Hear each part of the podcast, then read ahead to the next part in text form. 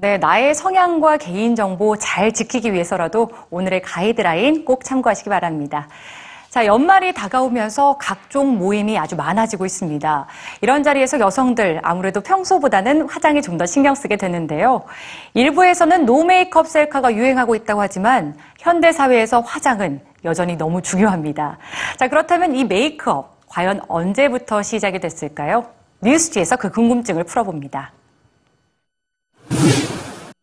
지난 2010년 스페인 남부 무르시아 지방에서 발견된 조개 껍데기 하나. 연구팀의 분석 결과 물감 같은 색소가 남아있는 이 조개 껍데기는 놀랍게도 5만 년 전 네안데르탈인이 사용했던 화장 용기라고 합니다. 그들은 다양한 방법으로 색소를 가공해 얼굴과 몸에 화장을 했다고 하는데요. 오직 현생 인류만이 치장이나 의식을 위해 화장을 했다고 알려져 왔지만 화장은 이미 오래전부터 시작된 거죠. 화장에 대한 최초의 공식적인 기록은 기원전 7500년 이집트에서 찾아볼 수 있습니다. 고대 이집트인들은 신분에 상관없이 먹으로 눈 주위를 칠해 눈을 크게 만드는 화장을 즐겨 했는데요.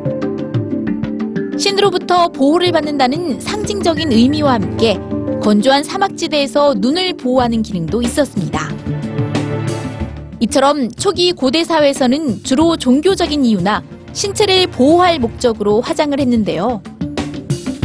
화장이 본격적으로 치장의 의미를 갖게 된 것은 클레오파트라 시대에 이르러섭니다.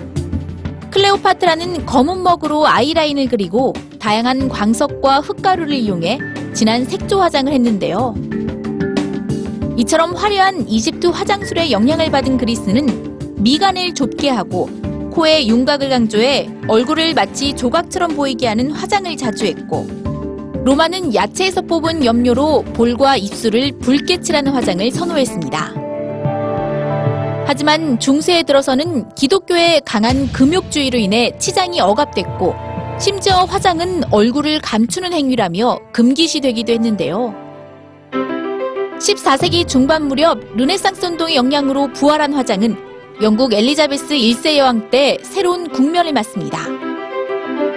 그녀는 얼굴에 있는 천연도 흉터를 가리기 위해 매일같이 두꺼운 백납분을 바르며 얼굴이 창백하게 보일 정도로 화장을 했는데요. 결국 납중독에 걸려 피부가 퍼렇게 변하는 바람에 궁전 안의 모든 거울을 없앴다고 하죠. 하지만 당시 여왕처럼 얼굴을 하얗게 하는 것이 유행처럼 번지면서 납중독에 걸린 사람들이 수두룩했고 심한 경우 사망에 이르기도 했다고 합니다. 그렇다면 화장은 여자들만 했을까요?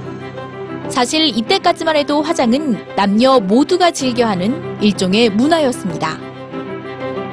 특히 바로크 시대에는 여러 사교 모임에서 가발 착용과 더불어 하얀 얼굴에 붉은 입술 화장을 한 남녀를 쉽게 찾아볼 수 있었다고 하는데요. 산업혁명 이후 남녀의 역할이 명확하게 구분되면서 오늘날 화장은 여성의 전유물이 됐죠.